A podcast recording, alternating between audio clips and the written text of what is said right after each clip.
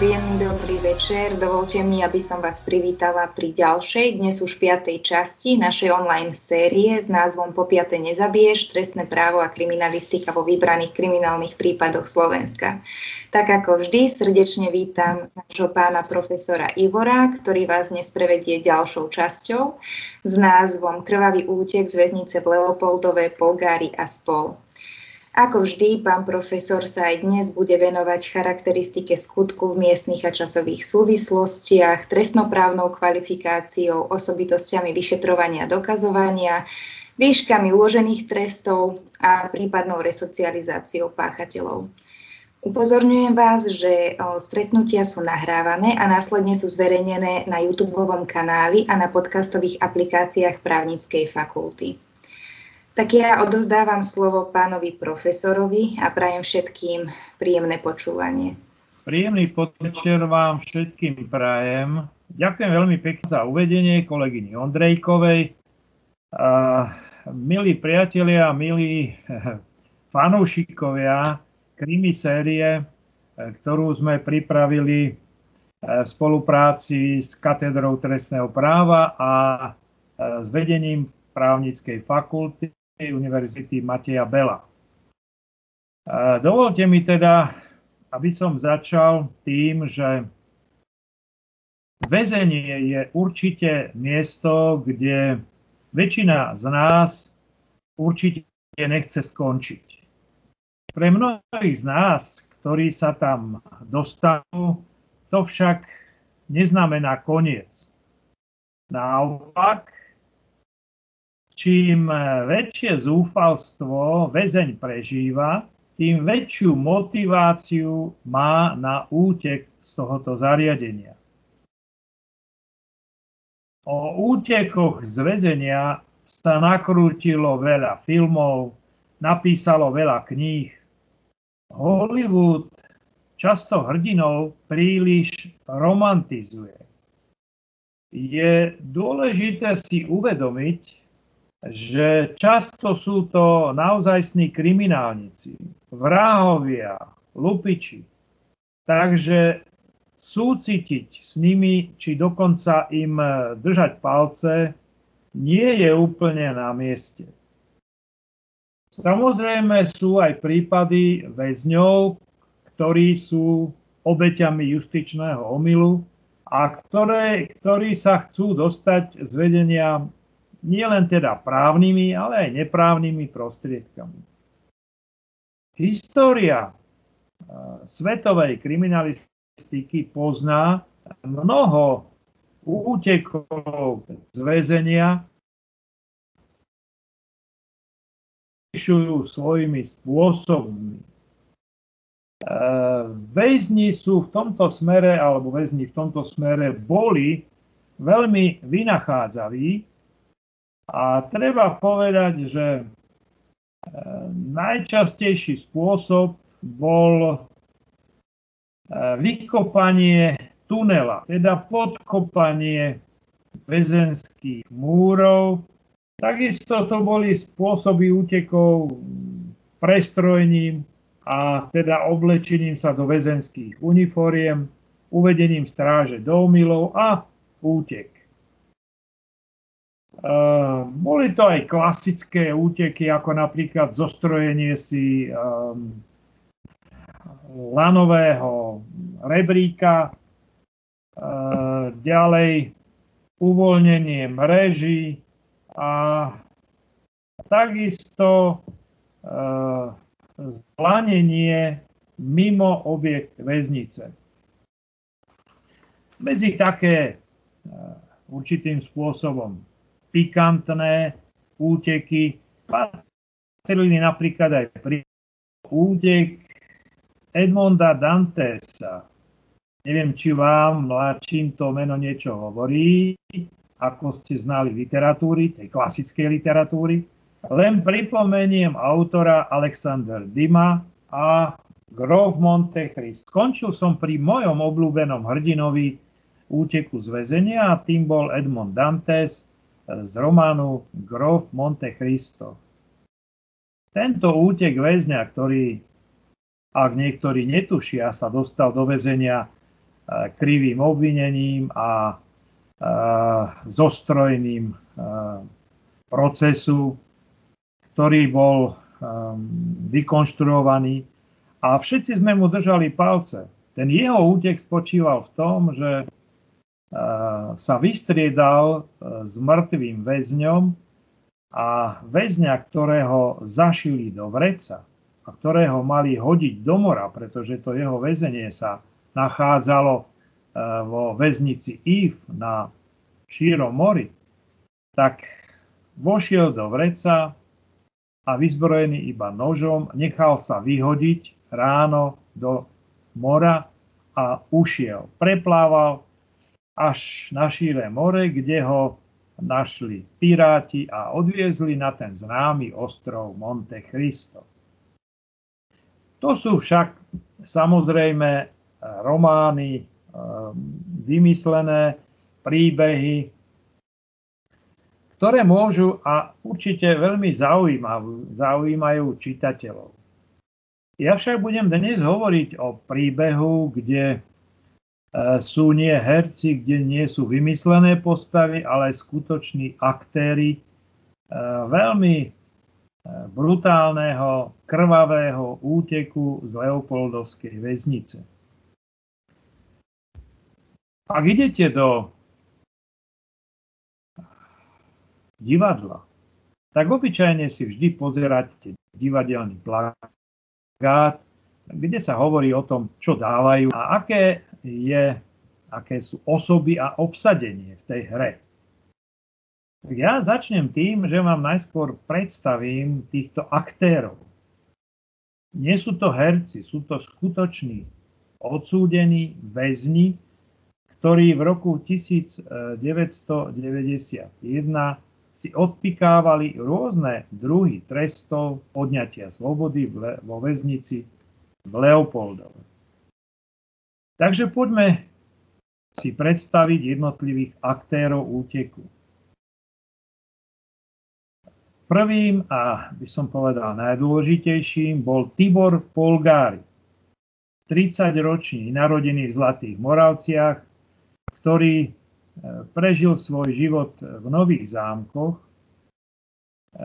jeho otec bol mnohokrát trestaný a dá sa povedať, že syn pokračoval v jeho šlapajách. V roku 1984 bol Tibor Polgári odsúdený za vydieranie na 7 rokov. E, prvýkrát sa pokúsil o útek. Rok Neskôr, počas pojednávania, e, sa pokusil o útek na druhý pokus. No tieto pokusy o útek mu nepomohli, skôr naopak. E, súd mu vymeral trest vyšší a dostal spolu 13 rokov odňatia slobody. V roku 1900 1909 Havlová amnestia odpustila celkom 28 disciplinárnych trestov a 4 roky väzenia. Na slobodu mu v tom období po Havlovej amnestii chýbali necelé 2 roky. Druhým aktérom bol Miloš Uriga, 22-ročný, pochádzal z Vranova. Bol vychovaný v detských domovoch. Za lúpeže bol potrestaný na 8 rokov odňatia slobody. Keďže bol na tento trest odsúdený až po amnestii, táto sa na neho nevzťahovala. Tretím bol Ondrej Harvan, 30-ročný pochádzajúci z Pohorelej, 5 krát súdne trestaný, naposledy odsúdený na dve lúpežné vraždy na 24 rokov odňatia slobody. Ďalším bol Václav Feda, 18-ročný z Prešova, najmladší z tejto skupiny. Ešte ako mladistvý bol odsúdený na 4 roky odňatia slobody za lúpež. Piatým bol Bartolomej Botoš, 26-ročný z Filiakova, 6 krát odsúdený za lúpeže a znásilnenia na 12 rokov odňatia slobody. Polovicu mu amnestia odpustila.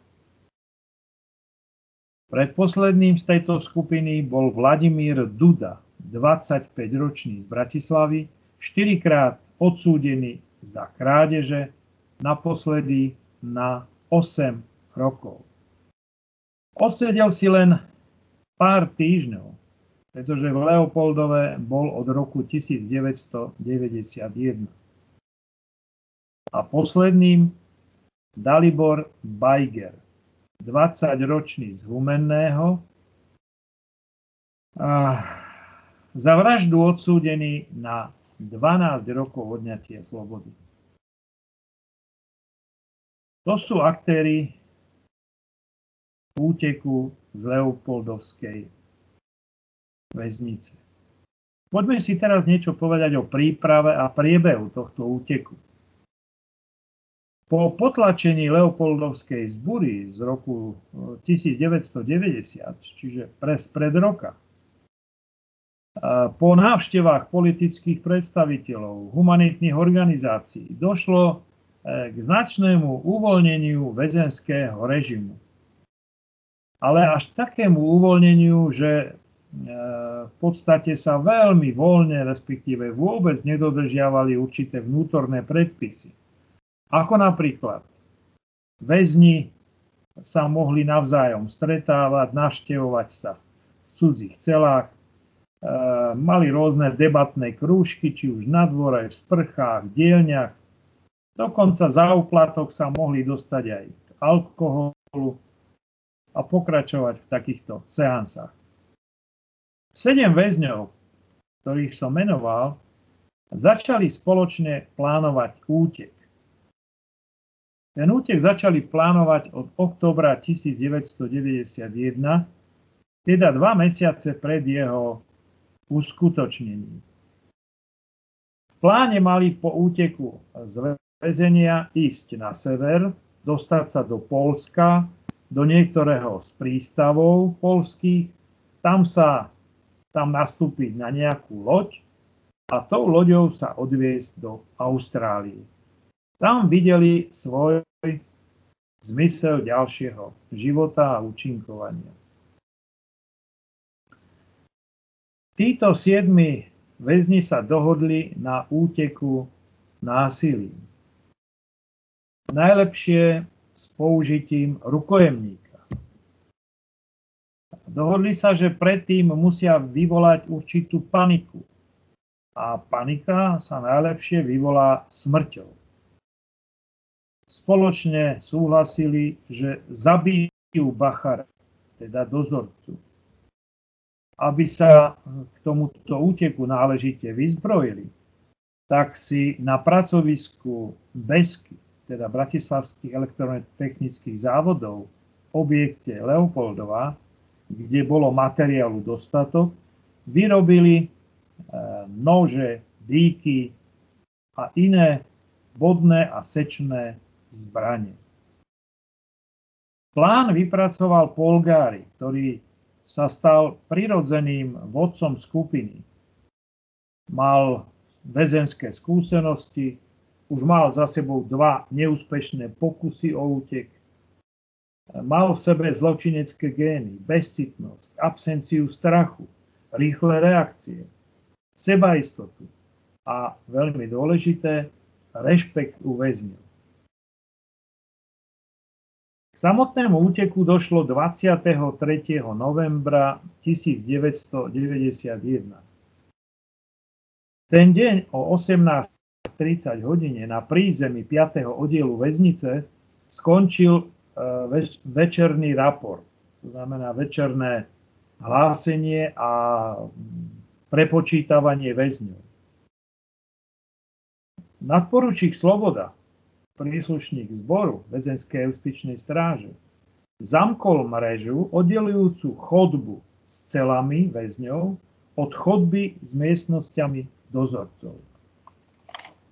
Vtedy prišiel za ním väzeň Polgári a požiadal slobodu, aby ho ešte pustil do chodby hodiť list do schránky, do poštovej schránky. Podľa vnútorných predpisov dozorca mal list prevziať a sám ho hodiť alebo dať do pošty. Bol však veľmi ústretový, otvoril mrežu a pustil Polgáriho do ďalšej chodby. Polgári na to reagoval tak, že ho veľkou silou udrel do hrud, hrudníka. Na toto už bol pripravený Uriga, ktorý schytil slobodu za hrdlo a vtiahol ho cez otvorené dvere do umývárky. Sloboda stihol zakričať, chlapi, nebláznite, keď ho Uriga usmrtil siedmimi bodnými ranami. Následne sa Polgári spolu s Bajgerom, Dudom, Fedákom a Harvanom vybrali do miestnosti dozorcov, ktorých prepadli, brutálne zbili, došlo k viacerým ťažkým újmam na zdraví u niektorých s trvalými následkami. Len z tých zranením spomeniem zlomeninu lepky, otvorenú zlomeninu čeluste, ochrnutie licného svalu, dvojité zlomeniny dolnej čeluste.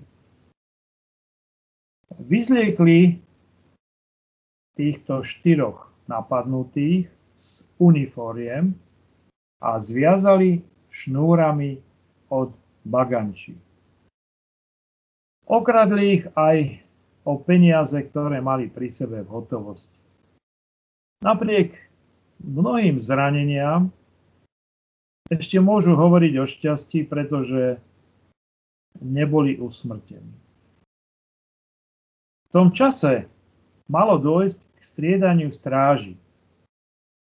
Polgári s Urigom v uniformách príslušníkov zboru väzenskej justičnej stráže sa vydali k západnej bráne.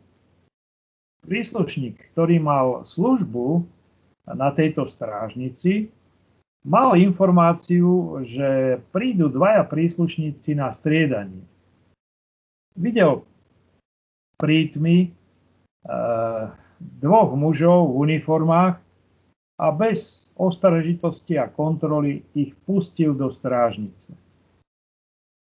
No a vtedy došlo k besneniu a vraždeniu. Uriga najskôr usmrtil práporčíka Černého. To bol jeden z najstarších príslušníkov zbory, ktorý sa chystal do dôchodku. Polgári usmrtil ďalších troch Jošta troma ranami do krku. Ďalej Mariana Zenera a Milana Galbavého. Uriga ďalej ťažko zranil poručíka Mikloviča, Polgári ďalej Machatu a Koreca. Opätovne všetkých zviazali, zobrali im zo skrine dva samopaly a niekoľko zásobníkov zo strelivom. Ďalej im odsudzili 4 pištole s nábojmi. Takto vystrojení ešte vtrhli na stanovište operátora. Službu konajúceho podporučíka z Bojeka prinútili ísť naspäť do 6. oddielu a vypustiť z celý ich kumpána Botoša. Tento sa potešil ako malý chlapec, že na ňo jeho kamaráti nezabudli. Väzen, čo zametal chodbu, sa na nich rozkričal. Citujem. Zošaleli ste? Prečo ste v bachárskych mundúroch mukli? Keď to Pulga, Pulgári počul, odsudzenou pištolou ho zastrelil. Všetci si sa potom vydali znova k západnej bráne, ktorú otvorili a vyšli z väznice. Dozorcu z Bojeka zobrali so sebou ako ruku. Popred väznicu viedla miestna komunikácia a po chvíli sa blížilo osobné auto. Muž a žena, ktoré, ktoré sa viezli v tomto aute, zbadali podivnú skupinu. E, muži v uniformách i väzenských mundúroch, po zuby ozbrojení. Zastali, títo ich vyhodili z, auto, z auta a potom všetci na úteku väzni vošli do tohto osobného auta. Traja vpredu, štyria vzadu. Keďže rukojemník by sa už nevošiel, nechali ho pri ceste. Tento potom neskôr samozrejme zalarmoval vedenie väznice, políciu a tak ďalej. Na okradnutom aute sa vybrali smerom do Trnavy. E, s preťaženým autom a pri veľkej rýchlosti havarovali a vybehli mimo cestu do svahu. Keď vystupovali z tohoto havarovaného auta, tak pri nich zastavilo ďalšie auto, ktorého vodič im chcel pomôcť po nehode. Až neskôr si všimol túto podivnú osádku, ktorí mu samozrejme opäť odsudzili motorové vozidla, naskákali do neho a vybrali sa e, smerom na Hlohovec. Ešte pred odbočkou do tohto mesta im však na smolu došiel benzín. Povyskakovali z auta a utekali smerom do lesa, pretože zistili, že už ulice, teda cesty, sa začínajú e, hmíriť policajtami, ktorí samozrejme mali akciu. Pátraciu akciu a robili uzáver. Po niekoľkých kilometroch cesty lesom došli k stanici Madunice. V tej práve stál vlak a keď sa rozbehol, naskákali do idúceho vlaku. Uriga a Botoš však spadli zo schodíkov idúceho vlaku a do vlaku sa už nedostali. Cestie vlakom pokračovali zvyšní piati a viezli sa vo vlaku, až pokiaľ neprišla sprievodkyňa a pýtala si lístky. Harvan na ňu surovo zautočil a zlomil jej zápestie.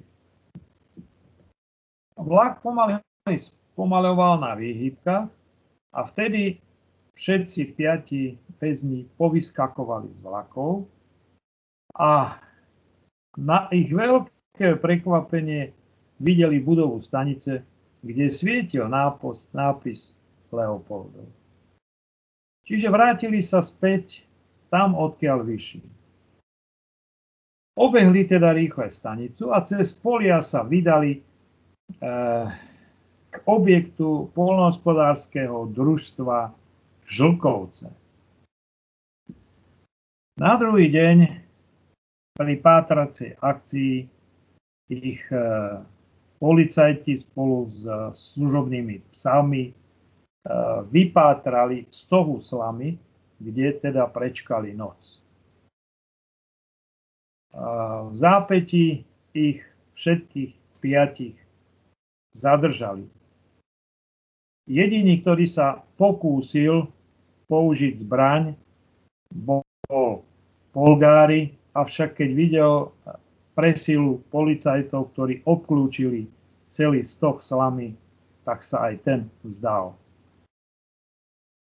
Botoša a Urigu zatkli ešte v noci na ceste pri Piešťanu. Treba skonštatovať, že ich útok, pardon, že ich útek, respektíve pobyt na slobode, trval iba 20 hodín. Čo však ostalo potom ich besnení? Piati zavraždení dozorcovia. František Sloboda mal 37 rokov. Igor Jošt 28 rokov. Milan Černý 50 rokov, Marian Zener 20 rokov, Milan Galbavý 34 rokov. Následkom ich činu bola jeden usmrtený väzeň. Plus ďalší niekoľkí dozorcovia, ktorí utrpeli e, zranenia rôzneho druhu a charakteru, predovšetkým to boli ťažké újmy, niektoré až s trvalými následkami. Po vyšetrovaní, kde sa ustálila vina a podiel jednotlivých účastníkov úteku väzňov, sledovalo pojednávanie na Krajskom súde. Na základe rozsudku okresného súdu v Bratislave bol Tibor Polgári odsúdený na doživotný trest odňatia slobody. Miloš Uríga taktiež na doživotný trest odňatia slobody. Ondrej Harvan doživotný trest odňatia slobody. Ďalší štyria Bartolomej Botoš 18 rokov odňatia slobody, Dalibor Bajger, 15 rokov odňatia slobody, Václav Fedák, 15 rokov odňatia slobody a Vladimír Duda, 13 rokov odňatia slobody. Aký bol ďalší osud týchto odsúdených? Ako si teda odpikávali tento doživotný trest, respektíve dlhotrvajúce tresty odňatia slobody. Treba začať s Ondrejom Harvanom. Harvan sa krátko po rozsudku obesil v cele. Mal som možnosť prečítať si jeho list na rozlúčku, kde napriek tomu, že konštatoval a polutoval tých niekoľko vražd, ktorých sa dopustil, tak vyzýval svojich najbližších príbuzných, ale aj ďalších ľudí, ktorí sa dostanú k obsahu jeho listu, aby sa vystríhali takéhoto kriminálneho konania.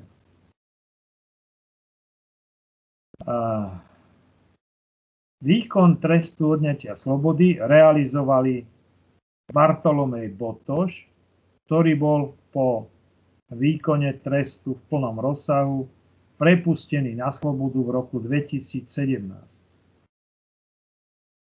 Dalibor Bajger bol, odsu, bol po výkone trestu v roku 2015 prepustený na slobodu. Václav Fedák bol prepustený na slobodu v roku 2009 a Vladimír Duda v roku 2011. Na doživotný trest odnetia slobody boli teda odsúdení a stále ešte sú vo výkone trestu odnetia slobody Tibor Polgári a Miloš Uriga. Tibor Polgári požiadal o podmienečné prepustenie v roku 2018. Avšak neúspešne súd jeho žiadosť o podmienečné prepustenie zamietol. Uriga požiadalo prepustenie e, v roku 2018, na pojednávanie však svoju žiadosť stiahol späť. Začiatkom tohto roku 2020 požiadal o opätovné podmienečné prepustenie na slobodu. Súd jeho žiadosť zamietol. Pred úplným záverom treba poznamenať, že Tibor Polgári eh, je vlastne u nás na Slovensku väzeň s najdlhšie trvajúcim trestom odňatia slobody. Tento odsúdený je vo väzení nepretržite od roku 1984. Čiže teraz je to 36 rokov. Dnes je to 58-ročný väzeň. Len pre zaujímavosť, pri poslednom prejednávaní o podmienečnom prepustení psychiatr, ktorý sa mal vyjadriť k samozrejme vhodnosti alebo nevhodnosti tohto rozhodnutia, povedal, citujem, hovoril teda o Bulgárii. Nikdy v živote a nikde by mu nebolo tak dobre, ako mu je tam, kde je momentálne kráľom. Odsudený Uriga e, si momentálne vykonáva trest odňatia slobody v Banskej Bystrici. Zase pre zaujímavosť, keď sa rozhodovalo o jeho podmienečnom prepustení na začiatku tohto roku, tak bol veľmi nešťastný z toho, že nemôže študovať. A vyhlásil, že za tie roky, čo je vo väzení, by už stihol urobiť najmenej 4 vysoké školy. V decembri 2019, čiže takmer pred rokom, na trati z Plešivca do Lučenca uh, idúci vlak zrazil a usmrtil idúceho chodca po trati. Neskôr bol v ňom identifikovaný 54-ročný Bartolomej Botoš. Tento po prepustení uh, žil v obci, Šíd, uh, žil sám v opustenom domčeku, holdoval alkoholu a vlak vedúci vypovedal, že išiel kľudne po trati a či to bola nešťastná náhoda alebo samovražda, to už nemôžeme nejakým spôsobom potvrdiť alebo vyvrátiť. E, takisto treba ale kvôli úplnosti povedať, že bol pod vplyvom alkoholu. Takže to je asi k osudom jedno aktér a ku skutku krvavého úteku z Leopoldovskej väznice. Ja vám ďakujem za pozornosť a dúfam teda, že ste moju prezentáciu počuli, aspoň teda verbálne a že sa môžem teda spýtať, či máte nejaké otázky nech sa páči. Otázky, stanoviska. Pán profesor, počuli sme vás oveľa lepšie ako predtým, takže veľmi pekne ďakujeme za, za množstvo skutočne zaujímavých informácií. A ten priestor na otázky je vyhradený, takže nech sa páči, kľudne sa môžete prihlásiť s využitím tej ručičky, ktorá tu je a použite mikrofónu a takisto môžete využiť aj chat. Ja prečítam pánovi profesorovi otázku. Tak nech sa páči. Môžem sa ja spýtať jednu, jednu vec? Či, či teda máme v nadväznosti na to, čo ste hovorili, že vlastne je najdlhšie uh, väznený uh, človek, že teda vlastne bol už uväznený za bývalého uh, režimu. Či teda máme nejaké podmienky, na základe ktorých by sme vedeli posúdiť, či ten človek vôbec má zmysel nejaký, alebo význam, či ho vôbec pustiť, keď si zoberieme, že pred 40 rokmi neboli ani telefóny a, a či vlastne, či podľa niečoho by sa to posudzovalo, alebo nie. Áno, samozrejme, ja plne s vami súhlasím, že tie okolnosti, spoločenská situácia, úroveň nášho poznania, vybavenia, internet a tak ďalej, pred 40 e, rokmi to boli úplne neznáme veci. A ťažko si možno predstaviť, že by v prípade, ak by aj niektorého z týchto uh, odsúdených na doživotie súd prepustil, že by uh, sa začlenili, úspešne sa začlenili do spoločnosti, že by nepáchali trestnú činnosť, že by neboli odkázaní na trestnú činnosť a že samozrejme by došlo k ich úspešnej resocializácii.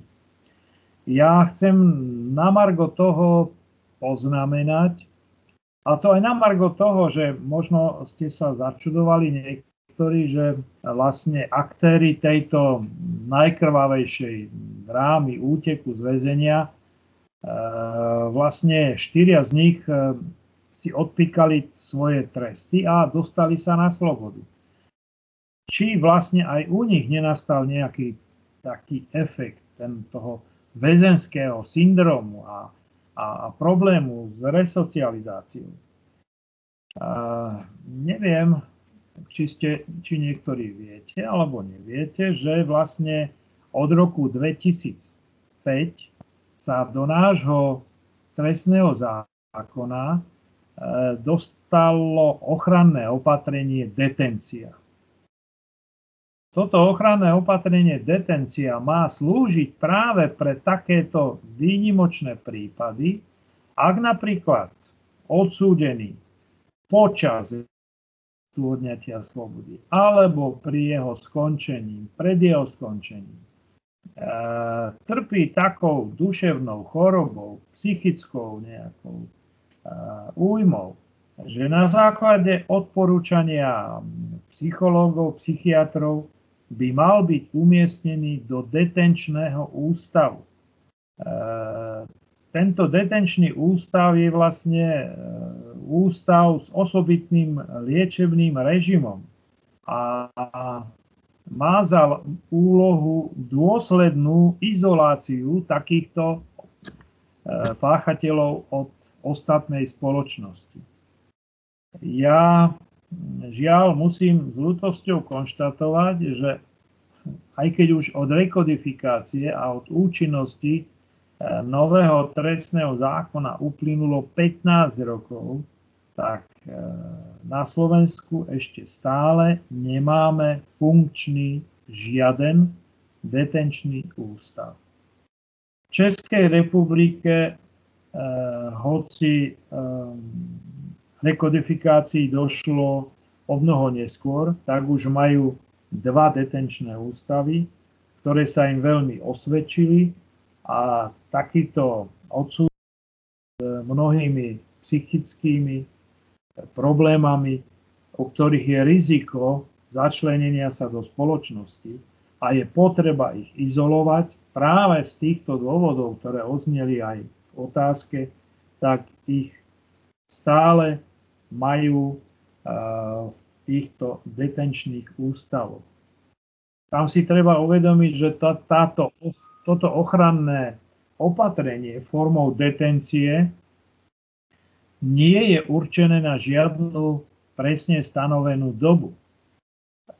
Tá detencia e, sa určí a osoba sa začlení do tohto liečebného režimu v detenčnom ústave.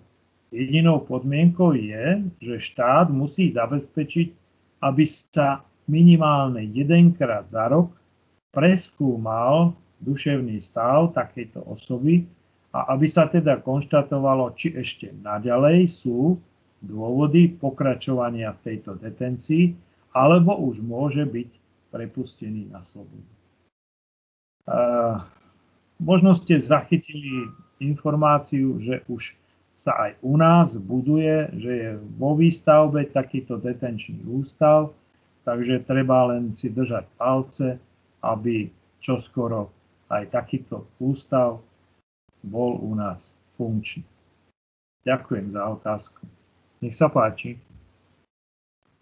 Ďakujeme, pán profesor, za vašu odpoveď. Pribudli nám tu nejaké otázky v čete. Kolega sa pýta. Dobrý deň, čo podľa vás viedlo k takému extrémnemu konaniu zo strany väzňov? Ďakujem. Motív, ktorý tam u nich prevládol, bola túžba po slobode.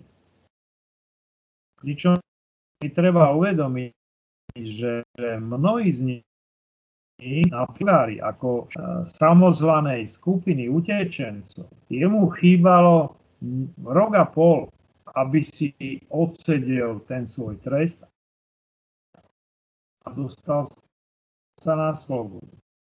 A napriek tomu sa rozhodol, že k tomu prispeli aj tie okolnosti, ktoré vznikli v súvislosti e, s amnestiou vtedajšieho prezidenta Václava Havla. Ako som už predchádzajúc stretnutí pred týždňom hovoril, mnohí odsúdení očakávali, že budú prepustení na slobodu všetci. Ich základným krédom a žiaľ podporovali ich v tom aj mnohé politické špičky, politic, politici, ktorí navštevovali a diskutovali s nimi, tak eh, tá základná myšlienka, ktorá ich stále držala, bola v tom, že boli ste odsúdení socialistickým súdom. V záhlaví vášho rozsudku je síce napísané v mene republiky, ale bola to Československá socialistická republika. A oni sa domnievali, že už tento samotný fakt by ich legitimoval prepusteniu na slobodu. A napriek tomu, že teda na základe e, amnestie odišlo, odišlo z väznic prakticky 75% odsúdených. Teda myslím na celom území Československa, lebo to bola tedy amnestia, ktorá sa vzťahovala na všetky väznice a odsúdených v Československu. 23 tisíc väzňov odišlo, ale ostalo vo väzení ešte veľa väzňov, ktorí sa s tým nikdy nestotožnili. E, táto situácia viedla aj k Leopoldovskej zbure, na základe ktorej došlo k zapáleniu budovy hradu, e, k veľkým škodám a tak ďalej. Toto bolo v podstate rok predtým, ako došlo k tejto e, udalosti. A nepochybne prispeli tomu aj tie, by som povedal, až priveľmi humánne a humanistické prístupy k odsúdeným. A to takým, že e, väzni neboli izolovaní, väzni mohli voľne sa prechádzať e, medzi celami. A to boli aj väzni, ktorí boli zaradení do toho najvyššieho tretieho stupňa. Teraz je to najvyšší stupeň stráženia. To ani teraz nie je možné, aby e, väzni samozrejme e, sa navzájom navštevovali, e, aby debatovali na, na celách a podobne. A takto aj došlo k tej príprave a k tomu úmyslu újsť z väznice, pretože sa domnievali, že sú na to teraz vytvorené čo najlepšie podmienky. Domnievali sa, že je nižšia ostraha, nižšia bezpečnosť a tým aj väčšia, väčšia možnosť, väčšia príležitosť ujsť. A aj keď za každú cenu. Oni boli všetci rozhodnutí, že pôjdu, tak povediac, aj cez mŕtvoly, čo doslovne aj dokázali tým, že usmrtili piatich dozorcov. Asi toľko. Ďakujeme pekne, pán profesor. Ďalšia otázka. Kolegynka sa pýta. Dobrý deň, prosím vás, chcela by som sa opýtať, či viete, akým životom žijú v súčasnosti Bajger, Feda a Duda, ktorí už boli prepustení. Za odpoveď ďakujem. No, tak žiaľ, eh, na túto otázku vám neviem odpovedať, pretože tu moje možnosti eh, nesiahajú. Eh, v podstate len nemám informáciu o tom, že by sa vrátili do výkonu trestu. Pokiaľ mm, sa tak stalo, nemám o tom informáciu. E, práve, že som e, skúmal a hľadal som informácie o tom, e, aké teda boli osudy týchto, týchto väzňov po odpíkaní si trestov. Bolo, bolo to však pomerne krátka doba, no, tak u niektorého kratšia, u niektorého dlhšia ale e, zatiaľ nemám informáciu, že by sa dopustili nejakého mimoriadne závažného trestného činu, že by sa opätovne vrátili do výkonu trestu. E, dopátral som sa teda k jedinému, e, jedinému prípadu a to je teda Bartolomej Botoš, ktorý bol prepustený v roku 2017 bol na slobode iba dva roky a po dvoch rokoch tragicky zahynul pod kolesami idúceho vlaku. Takže žiaľ, e, moje informačné zdroje nesiahajú až tak ďaleko, aby som sa mohol dozvedieť o týchto odsúdených, ale obávam sa, že takúto informáciu by nevedeli e, dostatočne presne zodpovedať ani e, príslušníci zboru väzenskej justičnej stráže, pretože e, ak sa nevrátili späť do výkonu trestu, tak pre nich sú to ľudia, ktorí už si odsedeli, vykonali svoj trest a zaradili sa do spoločnosti. Ďakujem. Ďakujeme, pán profesor. Ďalšia kolegynka sa pýta, dobrý deň, akými mechanizmami môže vôbec prísť k úspešnej resocializácii pri páchateľoch takýchto závažných trestných činov? Tak eh, samozrejme to je komplex, komplex rôznych, by som povedal, inštitucionálnych, právnych a personálnych a technických e, možností, ktoré e, v takýchto prípadoch pomáhajú odsúdeným zaradiť sa do normálneho života. Ja ešte jednou vetou sa vrátim práve k tej nešťastnej Havlovej amnestii. Ja som to už hovoril, že jedným z tých dôvodov, prečo potom množstvo týchto odsúdených sa vrátilo naspäť v priebehu roka dvoch, bolo to, že tá amnestia nebola pripravená. Nebola pripravená v tom zmysle, že spoločnosť nebola pripravená na prílev odsúdených.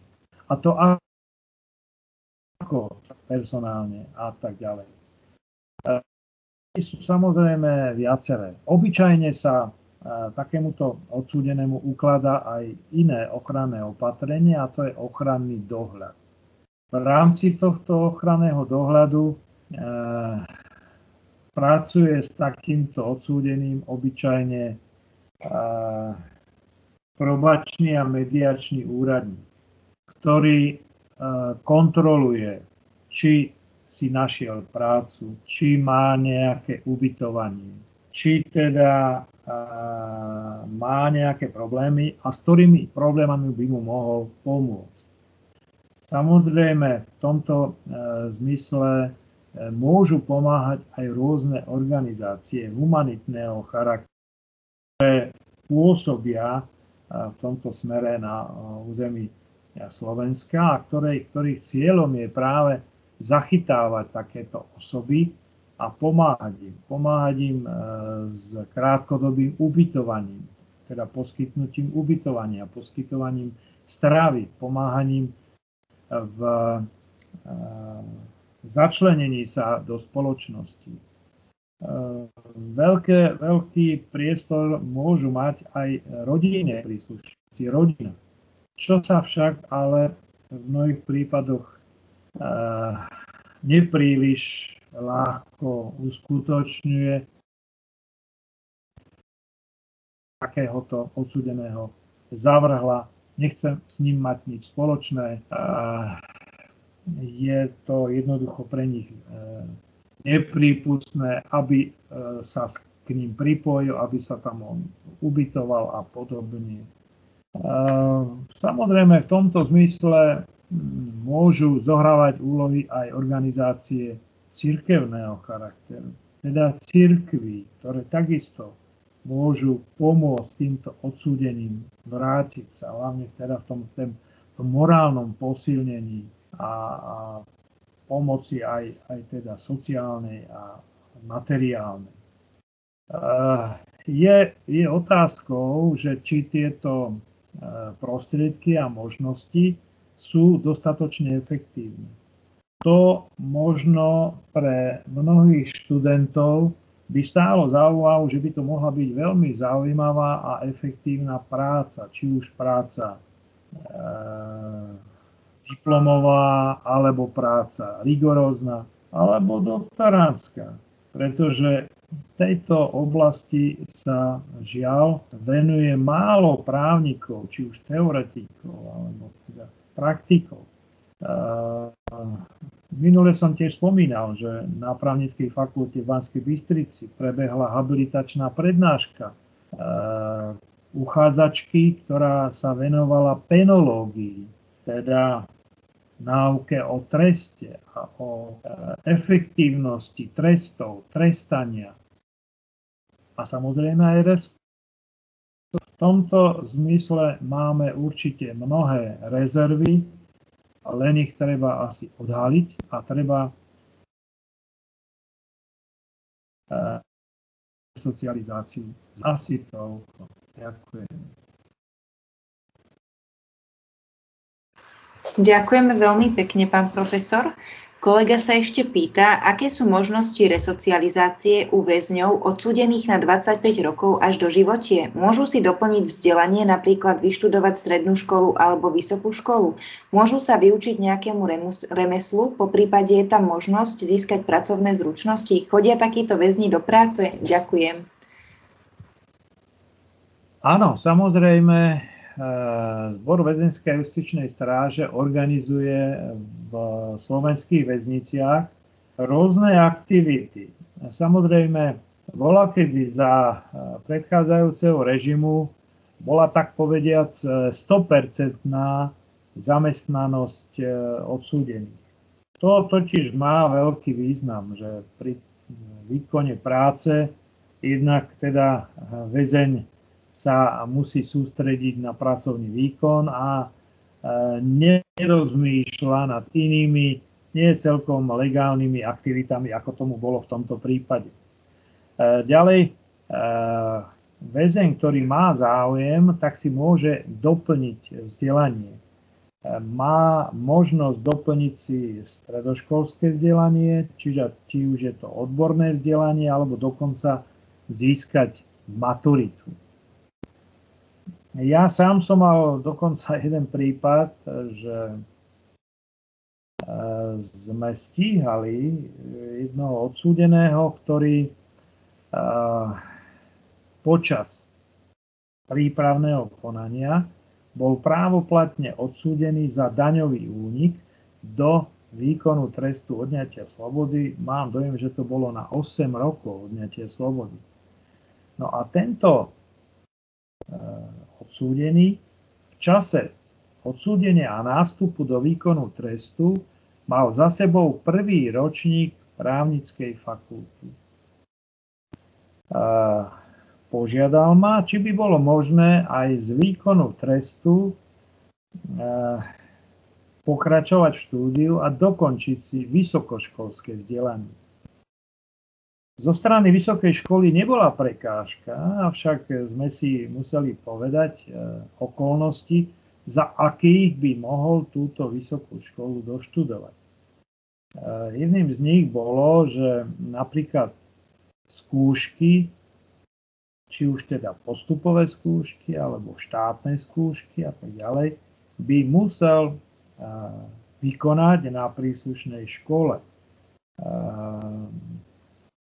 musel by ich vykonať osobne. Čiže musel by požiadať vedenie väznice, aby mu umožnilo, či už v rámci dovolenky alebo nejakého voľna, vykonať tieto skúšky. No a žiaľ, žiaľ, to sa nestalo. To sa nestalo. Zo strany vedenia väznice takýto, takúto možnosť nedostal. On potom si odpikával ten trest odňatia slobody, ale môžem vám povedať iba toľko, že po návrate z výkonu trestu po nejakých 4 rokoch tak sa opätovne prihlásil a pokračoval v štúdiu práva. V moci väznice nie, nie, nie je, aby teda zabezpečovali vysokoškolské štúdium, ale vzdelávanie do stupňa strednej školy je možné. Okrem teda tých, toho pracovného vyžitia, toho vzdelávania, samozrejme väzni majú, je to odstupňované podľa toho druhu výkonu trestu a stupňa majú možnosť vychádzok, majú možnosť e, čítania kníh, knižnic, knižnici, knižničné výpožičky, majú možnosť e, pozerať televíziu a podobné tzv. kultúrno-výchovné aktivity. Len takú zase perličku. Ehm, musím povedať, že medzi výtlačkami, ktoré majú najväčší záujem, najväčšiu frekvenciu výpožičiek vo väznici sú trestný zákon, trestný poriadok a komentár k týmto zákonom. Tak asi to.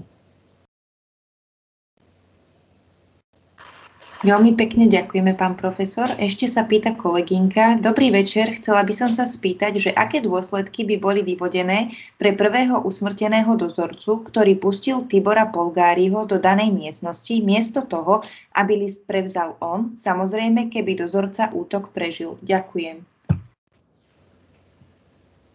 Áno, samozrejme, eh, Treba začať od konca. Keby útok prežili. E, celý tento, celý tento skutok tohoto krvavého útoku bol jednak predmetom vyšetrovania, teda boli stíhaní, boli stíhaní uh, príslušní teda páchatelia za viaceré trestné činy.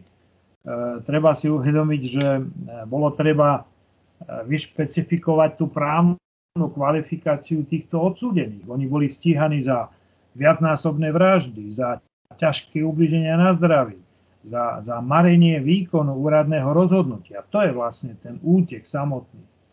Ďalej nedovolené ozbrojovanie alebo neoprávnené používanie cudzieho motorové vozidla. To je len tak, čo ma teraz napadá. Ale samozrejme samotný zbor väzenskej a justičnej stráže podnikol určitú analýzu, určitú kontrolu celého toho, tej, toho útechu a žiaľ musel konštatovať, že keby nebolo došlo k určitému porušeniu e, týchto predpisov, vnútorných predpisov, e, strážnej a dozornej služby a teda príslušníkmi zboru väzenskej justičnej stráže, tak e, nemuselo k tomuto úkonu úteku dôjsť. Ja som to už v priebehu prezentácie spomenul, že tie v podstate tie dve najväčšie, tak povediac, porušenia, pochybenia spočívali v tom, že ten prvý príslušník zboru, on s dobrým úmyslom dobrým úmyslom ho pustil. On vôbec nepredpokladal, že dôjde k takémuto útoku. Hoci teda ho pustiť vôbec nemal. Nemal ho pustiť vôbec na ďalšiu chodbu, lebo on sa ešte nedostal na slobodu, ale sa dostal na ďalšiu chodbu a spolu útek. Takisto tí ďalší štyria, ktorí boli napadnutí v tej miestnosti dozorcov, e, možno mali byť viacej ostražití, ale e, to najväčšie, to najväčšie pochybenie sa snáď stalo v tom, že na tej strážni tí poslední e, žiaľ sa stali obeťami, tak tam takisto jeden z nich drží. Strážnica zamknutá, mal preveriť, kto teda sa približuje. On sa len spoliahol na to, že teda idú dvaja uniformovaní príslušníci, hoci v tých uniformách boli oblečení väzni. Takže žiaľ, toto boli také najväčšie pochybenia. Pri každom z takýchto prípadov, keď sa vyskytne takýto prípad, tak sa robí analýza a potom sa zovšeobecňujú tieto nedostatky, tieto problémy, ktoré sa stali, aby sa pro futuro, pre budúcnosť e, príslušníci, ktorí vykonávajú túto službu, vyhli Veľká vďaka, pán profesor. To už bola posledná otázka z četu. A dovolte mi, aby som vám veľmi pekne poďakovala za váš čas, aj za množstvo prínosných informácií, tak ako vždy, ktoré ste nám poskytli. A ďakujem veľmi pekne aj všetkým účastníkom, ktorí nám zostali verní a aj dnes sa pripojili. A ja pevne verím, že sa stretneme takto aj budúci týždeň, 18. novembra, pri ďalšej časti sériový vrah žien Jozef Slovák. Takže prajem všetkým ešte pekný večer. Ďakujem pekne ešte raz. Ďakujem kolegyni Ondrejkovej za úvod i záver. Všetko dobré vám prajem ešte raz. A Ďakujem. aby som nezabudol, dneska je Martina, tak všetkým Martinom želám všetko dobré. Som rád, že ešte ste nechali svoje kone v stajni a že ešte nikde neprišiel Martin na bielom koni. Ďakujeme veľmi pekne, pán profesor. Všetkým pekný večer. Majte sa.